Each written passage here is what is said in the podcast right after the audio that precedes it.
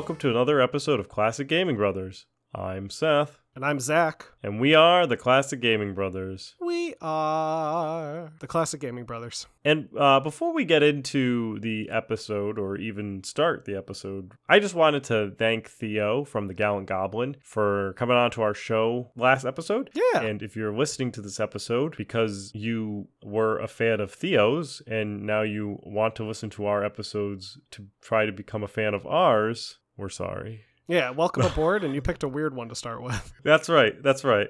To be honest, most of them are weird. Most But- of them are, well, they're going to get weirder. So so thank you, Theo. We appreciate your time coming onto the show, the conversation, and it was it was a great it was a great conversation, and we're definitely looking forward to collaborate with you and the Gallant Goblin in the future. And if you haven't yet, go check out Theo's channel. They really run a, a, a great ship over there called the Gallant Goblin, and they do unboxings and reviews of D&D products, primarily uh, miniatures Yeah, yeah. but it's great. They all and they always do a very thorough job with their review. And I was mentioning, I was talking, we were talking with Theo uh, before and after the show, and I, I did mention that uh, him and Grady really put together probably the most methodically constructed YouTube videos out there, and are just so well organized. It really comes across. And as it does, as just a really high production value. Once again, uh, check out the Gallant Goblin, and thank you very much, Theo, for coming on to our show. And we we we really appreciate all of our guests that come on as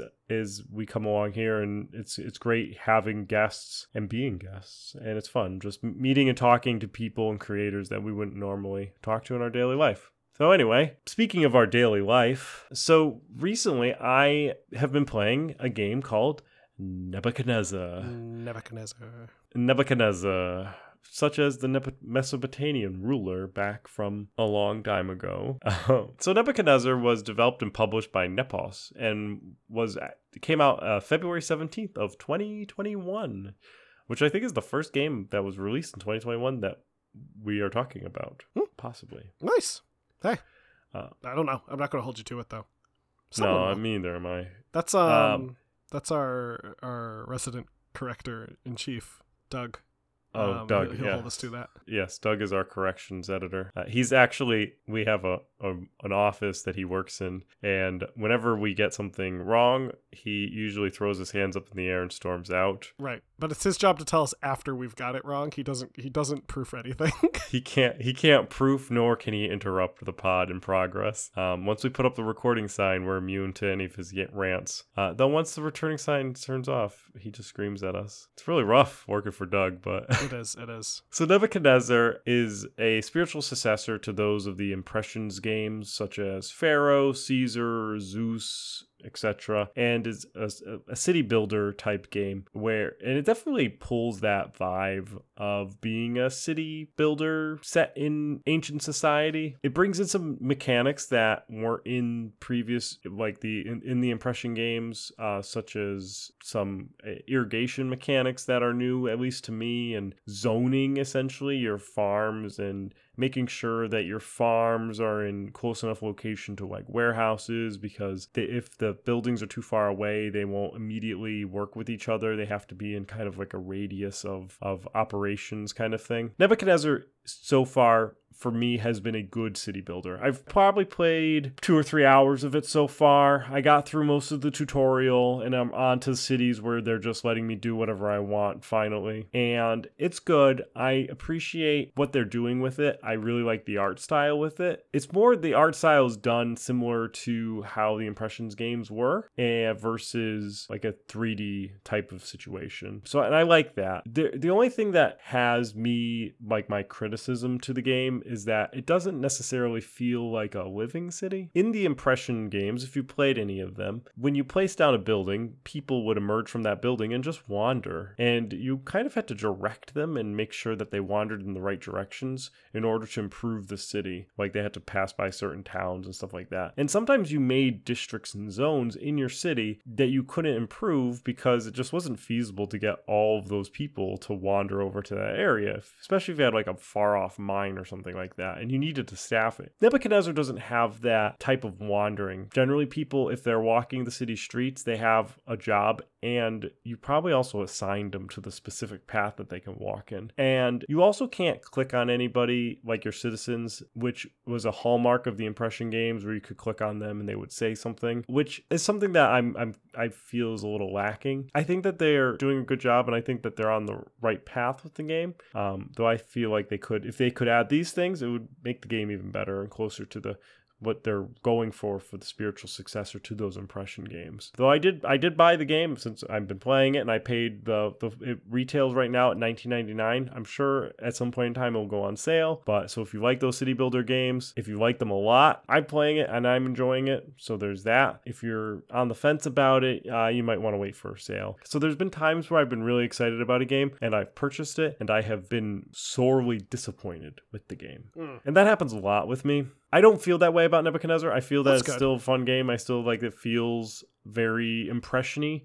Um, I do hear the criticism that and feel the criticism that there should they could make it a little more like the city's a little more alive. But apart from that, I think they did a good job with it, and I like it. I don't feel like I've wasted money, and I'll definitely play more of it. So I'm excited about it.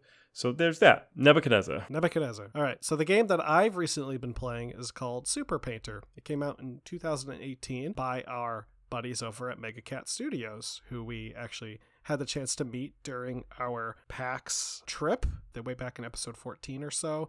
Um, we did our post PAX pod where we talked about PAX and we mentioned meeting Mega Cat Studios, so that was fun, or meeting some representatives from them. We didn't meet the entire studio; that would have been impressive. So Super Painter originally came out in 2018 for the for the original Nintendo, and you play as a character who goes by the name Super Painter, kind of like Super Mario, where you're trapped in this colorless world and you're armed with a paintbrush and you have to paint.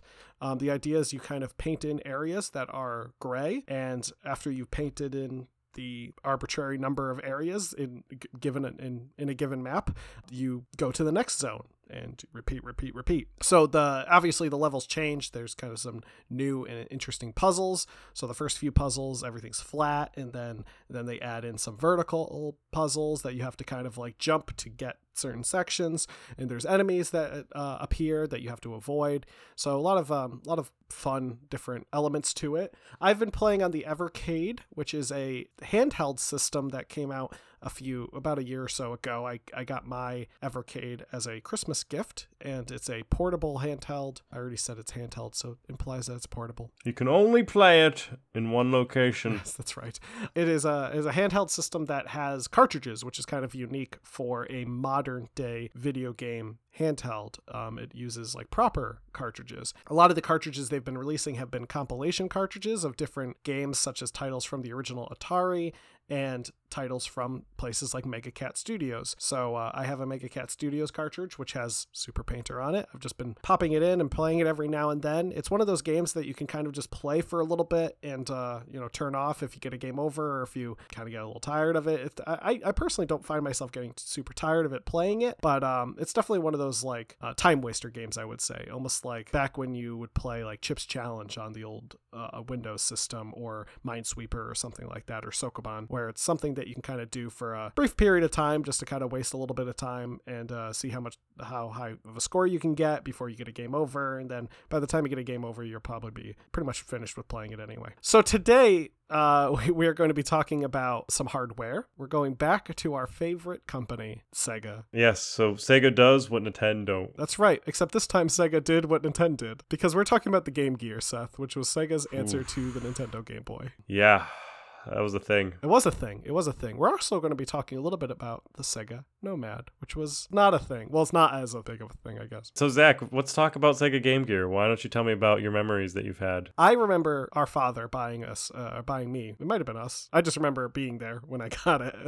um, a, a Sega Game Gear from uh, the store Ames. Um, I don't know uh, anyone out there who might remember Ames, but there was an Ames in our hometown, and uh, they were liquidating their Game Gear stock. So when you entered the Ames, they had like right by the entrance just hundreds of Game Gears stacked up that they were just trying to get rid of. I assume because they weren't selling. Now, my father knew we were a Sega family, so we had to have the Sega system. Um, so we picked up a, a, a Sega Game Gear, and I also got, I think it was Sonic the Hedgehog 2 for the Game Gear which is separate from Sonic the Hedgehog 2 for the Genesis almost entirely, like whole different levels and such. And also got Disney's Aladdin for the Game Gear. So we we bought those. I went home. I remember going home with this new console, like new, brand new in a box, which was like a first for me having this like new console to myself sort of thing. And a copy of disney's aladdin i think sonic 2 i had. We had to get six aa batteries for this thing. So i remember putting in the batteries and sitting down at the kitchen table turning on disney's aladdin. I played it for like probably about two hours. And then the system just turned off. And i was like that's it because it only lasted about two hours or so on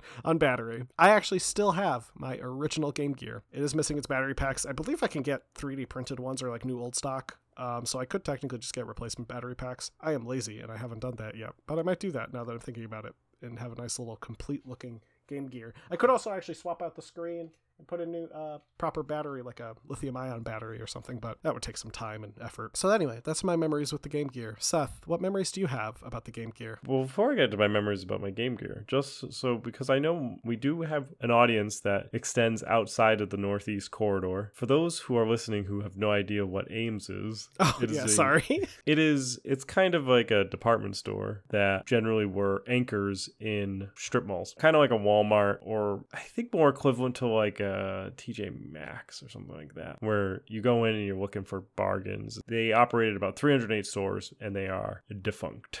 their their original website is captured on web archives if you ever want to learn a little bit about ames it's opt it's optimized for netscape 2.0 oh, ah, beautiful so that's that's where our fa- our family would shop because it was also for the frugally minded person my memories about the Game Gear were that we uh, we had one. It was heavy and it would play a game for about ten minutes and then it would die. Yeah, that sounds about right. I remember the Sonic game had a mine level. Yeah, that was really yeah. That's tough. the first one. Yeah, that's the first. Yeah, level. you can't and you can't get out of it or beat it. It's really hard. Yeah. Fun fact about that: the Sonic game for the Game Gear, at least the second one that we had, is not optimized for the Game Gear, and we'll talk about that a little later. How a lot of games are ported over from the Master System which was designed to go on your television screen, which is much larger than the fairly small Game Gear screen. So the games were sometimes not optimized to run on a smaller screen, which Sonic game suffered from. The final boss was like impossible for that. Going into the Game Gear, the Game Gear began life under uh, a development title of Project Mercury. Sega really liked using planet names for their project titles. Well, I mean, they released the Saturn, but they also were working on a console called the Neptune at one point, and they they had a project in line for Sonic that they called Sonic Mars. So they definitely have Ooh. like a planet motifs, planet motif when it comes to development stuff. And as one can infer, at least even by the name and by the concept of a portable gaming system, it was done pretty much just to compete with the Nintendo Game Boy. The Game Boy came out in 1989. The Game Gear came out in the 90s. So there you have it. Sega's then CEO, Hayao Nakayama, made the decision to enter the handheld market solely so they could compete. I mean, he he saw that Game Boy was doing well, and he was like, "Hey, I want that. Which already puts you at a disadvantage. Right, yeah. so you you see these people come to market with which uh, so first of all that surprises me that no one at Sega knew that Nintendo was developing a Game Boy before the Game Boy came out in 89. Like why why wasn't it like 87, 86 right. when there was rumblings of Game Boy making Game Boys that Sega why Sega should have tried to get first to market or at least closely behind, but being like, "Oh, Oh, the what year did the Game Gear actually release? 1990 in Japan and 91 in North America. Yeah, so they were kind of behind. So they had to have some inkling that it was coming out, but to be like, "Oh, the Game Boy came out." And then, like a year later, release yours. Yeah. or almost two years later, release in North America. Now Game Boy already has a year or two of sale. Like they know kind of like how their Game Boy is Had doing. a foothold, yeah. Not only that, but how to make it better. Right. Yeah. and as we learned with the Game Boy, we got the Game Boy Color, and the Game Boy got slimmer. It got lighter. You got smaller Game Boy formats. Where Sega entered the market with this gigantic thing. Yes, they had color before, but it was not as portable. I think. Right. The fact that the the Game Gear came out the way it did, it was 100% rushed to market. And to do this, when you rush something to market, you have to make cost cutting decisions, which aren't always a good idea. Correct. One of the first cost cutting decisions that they made, which actually I don't think was a bad cost cutting decision was basing the architecture off the Game Gear on a pre existing console. So they based the architecture on the Game Gear on the Sega Master System. Basically, what that means was that they used a modified version of the hardware to create their handheld. The Sega Master System, we'll talk about maybe in a future episode, wasn't a super big success for Sega, but it was one of their earliest game systems. Uh, kind of was like a slightly more powerful Nintendo or like original Nintendo, but it wasn't no Genesis. It was no Genesis. But basing your hardware on something that was previously in existence is great for a number of reasons. For one, it's familiarity, and for two, you can easily bring over titles from that previous uh, machine onto this new one. The Game Gear, though, was a slightly more beefier in terms of what it could do versus what the Master System could do. For one thing, the Game Gear had a much larger color palette. It had about 4,096 colors as opposed to the 64 colors that the Master System could do. So this was also already superior to the Game Boy because the Game Gear was a color system. Game Boy right. was only monochrome. It was actually green monochrome. It wasn't like black and white. It was this green tint. Another thing that Game Gear had that Game Boy didn't have was a backlight. It, your Game Gear games you could play in the dark. You could turn on your Game Gear and the light would be there and it would be on. It also had a contrast um, uh, slider so that you could actually adjust it if you wanted to hold it in different positions to allow the backlight to work properly from different angles. With this backlight and the color screen, the Game Gear was already a much more powerful system system than the Game Boy. But with great power comes a great cost, to paraphrase Uncle Ben. The Game Gear had a terrible battery life. Uh, let's put it in perspective right now. The Game Boy could run 30 hours on four AA batteries meaning you pop in four AA batteries, you put in your copy of Tetris, and you turned it on, you could just put it down, and it would sit there for 30 hours. The Game Gear required six AA batteries and could only run up to three to five hours. I, I think that brings in a couple of things in, in play right there. First of all, batteries aren't cheap, they're an expensive commodity to buy. And these batteries, as they are, generally are not rechargeable unless you have some special equipment to recharge them. But you, you generally, the standard consumer buys batteries as a disposable product. You needed to buy a 12 pack of batteries to run your Game Gear for six hours. Right, yeah. Which, like, if you're going on a long car trip, what would you rather have? A system that could last 30 hours that you don't have to worry about? Or the Game Gear? right, right. That's a pack of batteries yeah. for six hours. That's what, that's a trip to Maine and back. I remember going on trips with my Game Gear and having a bag of batteries, like, in a, like, separate packed with me, just, just in case, you know? Yeah, it's ridiculous. Where the Game Boy, you, you could forget to bring batteries at all. You could buy a rechargeable nickel cadmium battery pack, which was expensive, first of all. And also, that added plenty of heft to the already beefy system. So you already have a kind of brick of a system and then you're strapping on this like extra brick to it. Really not ideal for for even the minimum of additional battery life that that could support. The game library also suffered. Uh, so nintendo made it to market first and when you make it to market first, you get first dibs on especially third party developers. So Nintendo has already signed contracts with third party developers who are signing exclusivity deals with Nintendo so that they couldn't create games for the Game Gear, even if they wanted to. You had games coming out for the Game Boy that could have probably come out for the Game Gear, but due to exclusivity deals and contracts such as that, they were never going to come out. Only 300 or so titles were released worldwide for the Game Gear, and some titles were region restricted. Um, so some titles only came out in Japan, some titles only came out in North America, etc. So in reality, you had it, depending on your region, you had less than 300 or so titles to pick from. Now, some titles were directly ported over from the Master System. As mentioned, they're built on similar architecture, so porting them over didn't require too too much effort. Um, really, the one thing you had to do was you had to change your screen size, so the games would be slightly impacted because they would have smaller screen real estate. But for the most part, were fairly accurate ports to their Master System counterparts. Uh, this includes some Master System titles such as the 8-bit version version of Sonic the Hedgehog and Sonic the Hedgehog 2. There's also a game called Sonic Chaos, which was exclusive to the Master System and the, the Game Gear. And there was a uh, Land of Illusion starring Mickey Mouse, um, which was a, a pretty good title. There are also ports of Sega Genesis games, and these had to be reworked considerably because these were 16 bit games looking to work on 8 bit hardware. So they had to completely remake some of the games.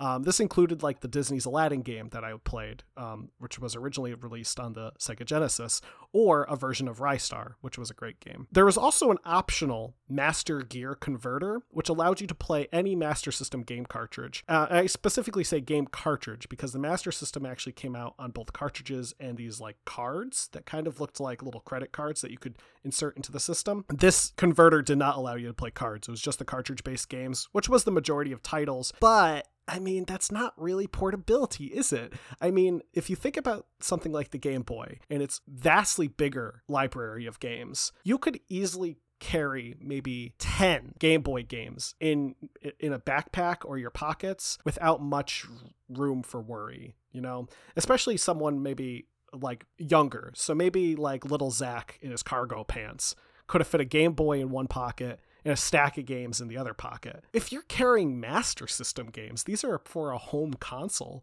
That's not portability. and they looked chunky coming out of this thing.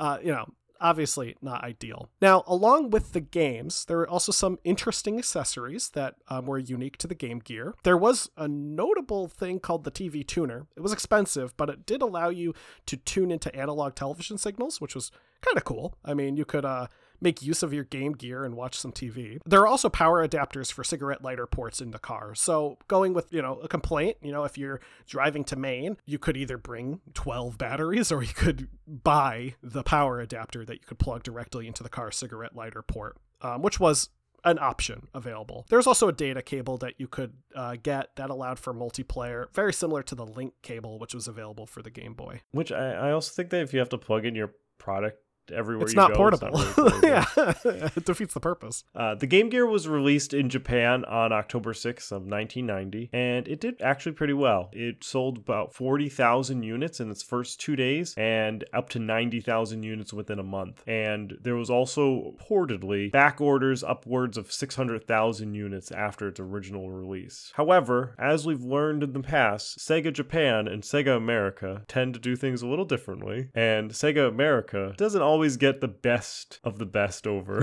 from Japan no. and tend to be disaligned with its parent company. And the marketing in America was bad and it did not do well because of it. The marketing in America was not just bad, it was also sometimes downright offensive, mm. where they were making fun of people with disabilities and health issues, where they even they they would com- try to compare, s- saying that you would buy a Game Boy if you were colorblind or had an IQ of less than 12. Mm, yeah. And then you wouldn't care what portable you had because they were saying you were stupid for buying a game uh, for buying a Game Boy instead of a Game Gear because of the difference in power that the Game Gear had. It, it really offending people is probably not the best way to convince somebody to buy your product. No.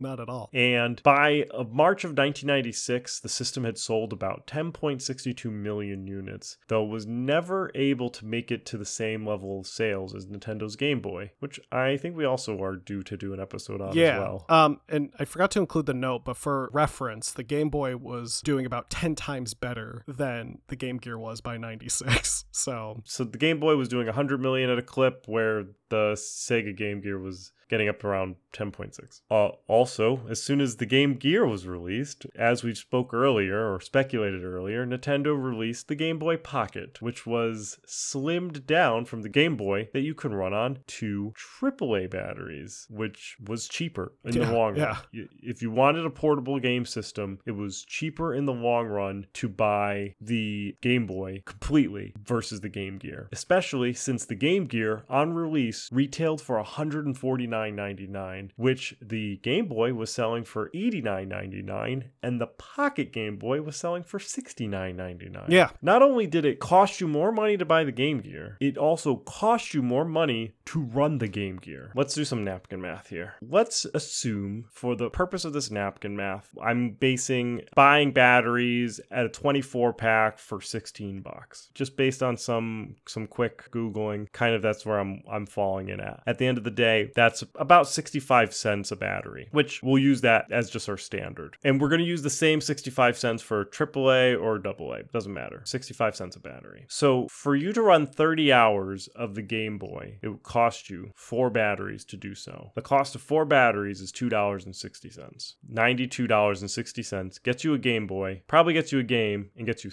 30 hours of gameplay. For $70 plus a buck 30, you can get a Game Boy Pocket and you can get 30 hours of gameplay. Now, if you wanted 30 hours out of the Game Gear, it would cost you $30.25 to run 6 AA batteries at four hours a set for 30 hours. That's seven and a half times you have to switch out the batteries. So, on top of the $150 price tag, you're looking at $180 to play the same amount of time to buy a Game Gear, get the free game that comes with it, hopefully, and to get the 30 hours of gameplay that your friends are playing on the Game Boy with probably a, a, a, less a less popular IP because Pokemon and Final Fantasy were all on the Game Boys and were uh, very good. So yeah, hundred and hundred and eighty dollars versus six seventy seventy one dollars. So you can buy two Game Boys, yeah,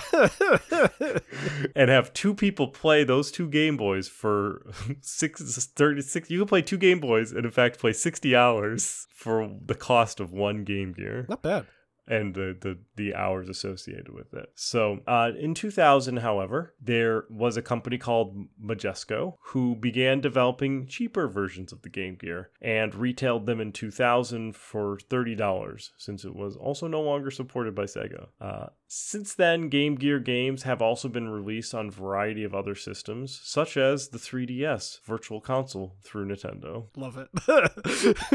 For the 60th anniversary of the company, uh, Sega revealed the Game Gear Micro console in Japan. They are keychain devices that play a few games from the library. The micro measures 3 and 1 14ths of an inch by 1.69 of an inch by 0.79 inch with a 1.1 inch display, which is very tiny, very micro. It is, it is a it is actually kind of adorable looking. Um, definitely not the way to play the Game Gear. Like, if you want to play Game Gear games, there is certainly better ways to play it. But if you are a Game Gear enthusiast, then have at it. I think it'd be fun. How much do those keychains go for? Um, let's actually take a look real quick. They're only in Japan at the moment. I don't think they've come over to the states yet. I think they're like 50 bucks. So, Sega was not quite done with the handheld market, though they probably should have been.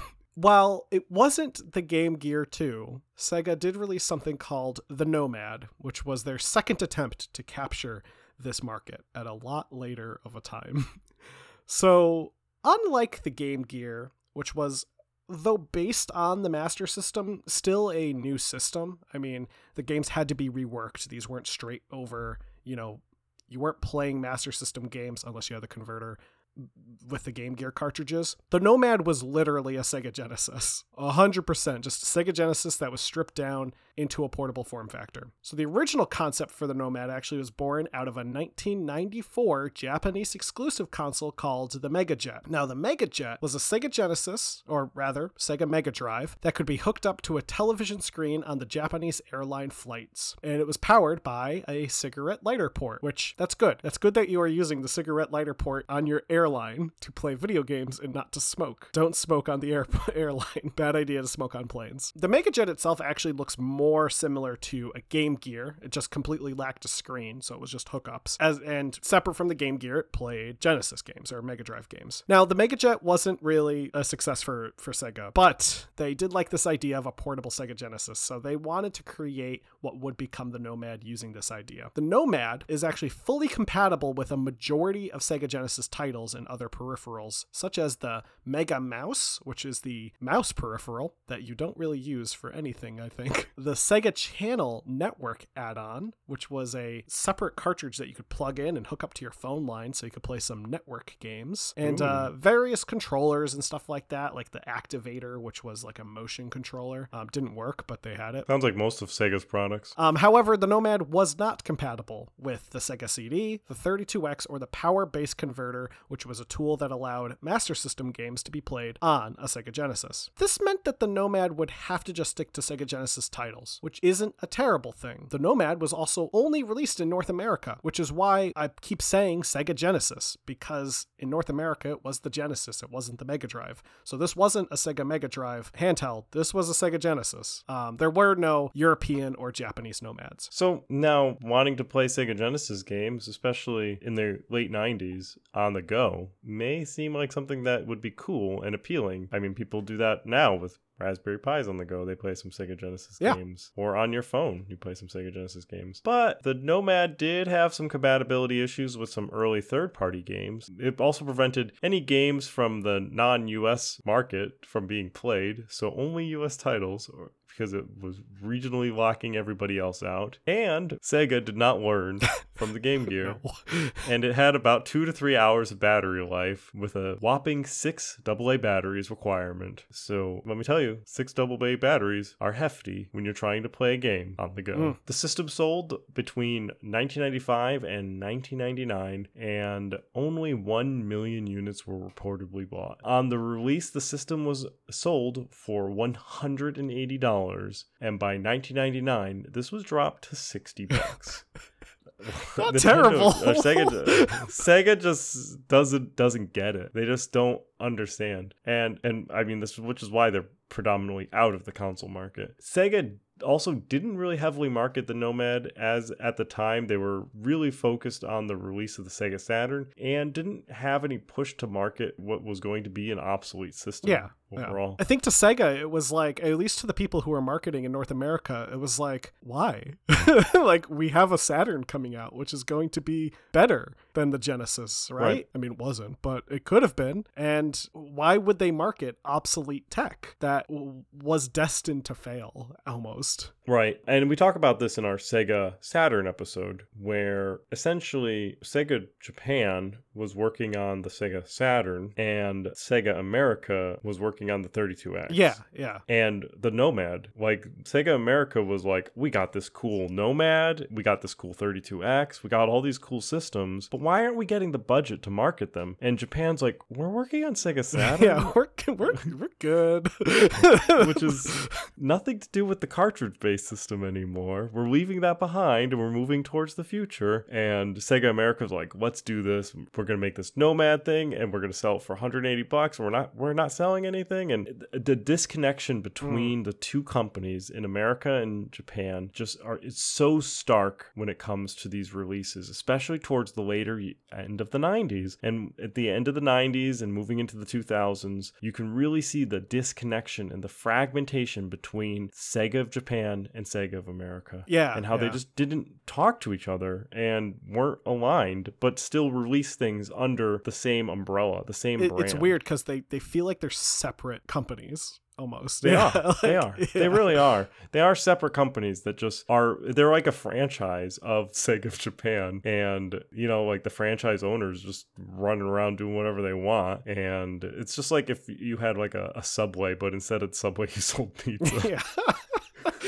You're like, I own a Subway franchise, so I'm making Subway, but when you come in, it's an Italian pizzeria, and you're like, what? I I don't understand. Like, you go in as a consumer of Subway thinking you're going to get a sandwich, and then you are delivered a pizza, and that's essentially the dif- what's going on with Sega of America and Sega Yeah. of Japan.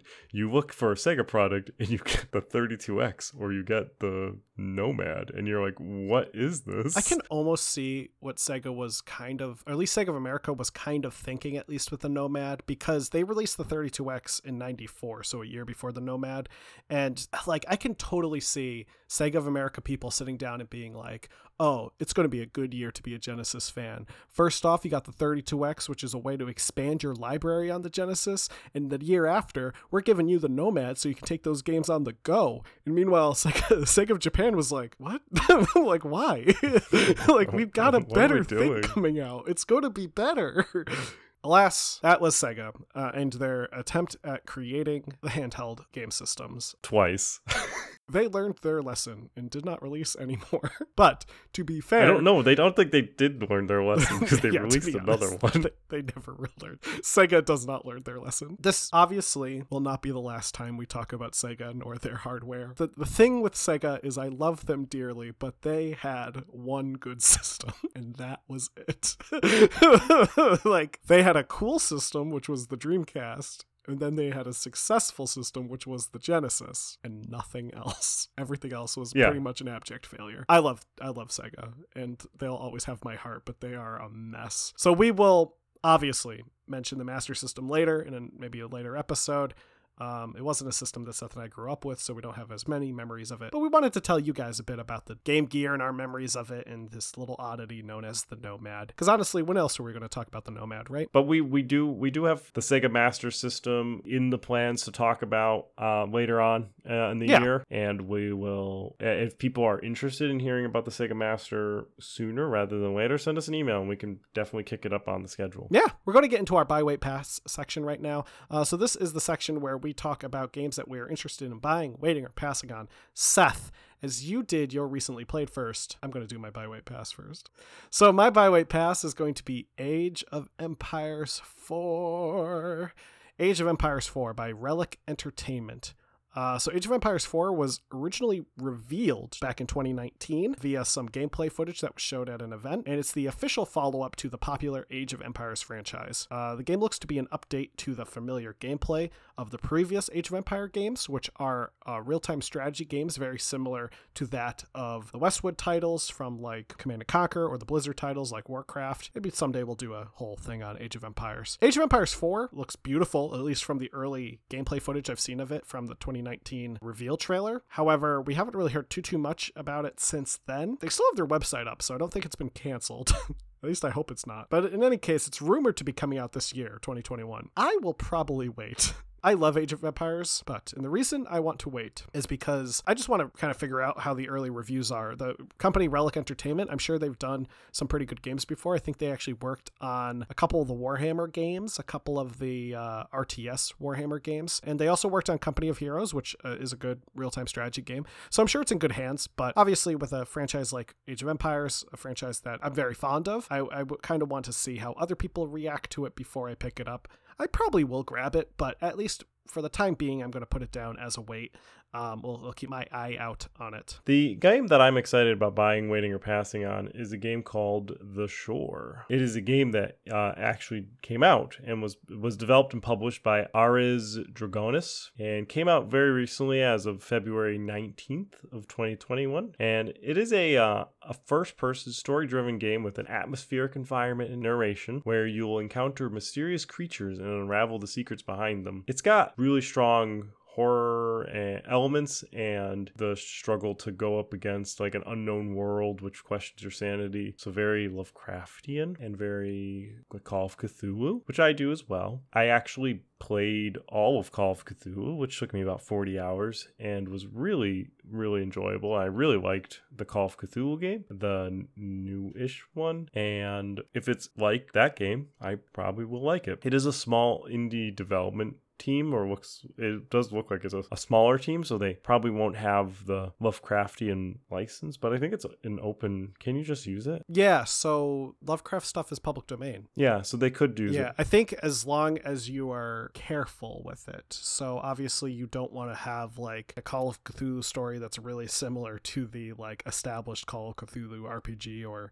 or adventure game. unless you get sign off unless you get sign off and stuff like that. But like uh, you could technically just put out a Lovecraft title without much worry. So it's cool. So it's probably going to have some Lovecraftian stuff into it. I'm going to put it down at a wait. Uh, I generally have horror moods where I get into a state where I play a lot of horror games and then I don't play them for a while. So I'm in my off season right now. Generally around spooky time, around October is when I start playing a lot of them. But I, you never know. The mood might hit me, but I'm going to put it down as a wait until uh, I kind of see how it does and until that mood strikes me. Um, but if you like Lovecraftian type horror games, maybe you should check it out. Not you, Zach, but you, the listener. Or I would recommend checking out Call of Cthulhu, the game. So if you like horror themed type stuff, Call of Cthulhu, or maybe the Shore. So there's those games. Uh, so yeah, we we always like to end with having ways where you can contact us, support us, or listen to us. Uh, so, some of the ways that you can contact us, you can send us an email at classicgamingbrothers at gmail.com. You can also send it to Seth at classicgamingbrothers.com, Zach at classicgamingbrothers.com, or Classic Gaming Brothers at classicgamingbrothers.com. Send it all, it goes to the same email box. If you want to use a website form, because why not, you can head over to our website, which is classicgamingbrothers.com. And at that website, there'll be a contact button while you're there, that gets into our next topic. You can listen to us, which I think it was the next topic. Completely forgotten what the order of the were in to begin with. I'm gonna say it's the next topic. So you go and you can listen to us, and you can head over to the lounge where you can listen to us and maybe turn on some classic gaming brothers, turn the lights, dim the lights, sit back in a cozy chair, and just listen to us and probably fall asleep because we are uh, we're if you listen to us to help you get to sleep, that's fine. We we'll, we'll, take that. But if you listen to us and enjoy the content, great. You can also, if you don't feel like listening to us on our website, you can listen to us on any number of podcasting apps. Uh, we're available, uh, to name a few, iHeartRadio, iTunes, and Spotify. Those are a few, and a few more. Um, so just check us out. You can check any listening app that you use. I'm sure you use one, and just search Classic Gaming Brothers, and it, you will inevitably find us. And if you don't find us, you can always let us know what app you've tried to find find us on. You couldn't, and we will get on it or try to at least. NPR, we're still trying to become an NPR station. Yeah. So I am I am waiting for my NPR affiliate official letter in the mail. Official official NPR affiliate. Well, finally, how do you can support us? You really want to support us? You like the podcast? Well, we don't necessarily ask for your money. We just ask for your heart. And not like not like Indiana Jones asked for your heart. We ask for just just to lend us an ear, or may, or maybe help other people lend, lend you an ear. Um, We produce we produce all this content by ourselves, as evident by the quality. and what are you talking about? We got a team of writers. We yeah, a thousand monkeys. Bad, we need to fire them.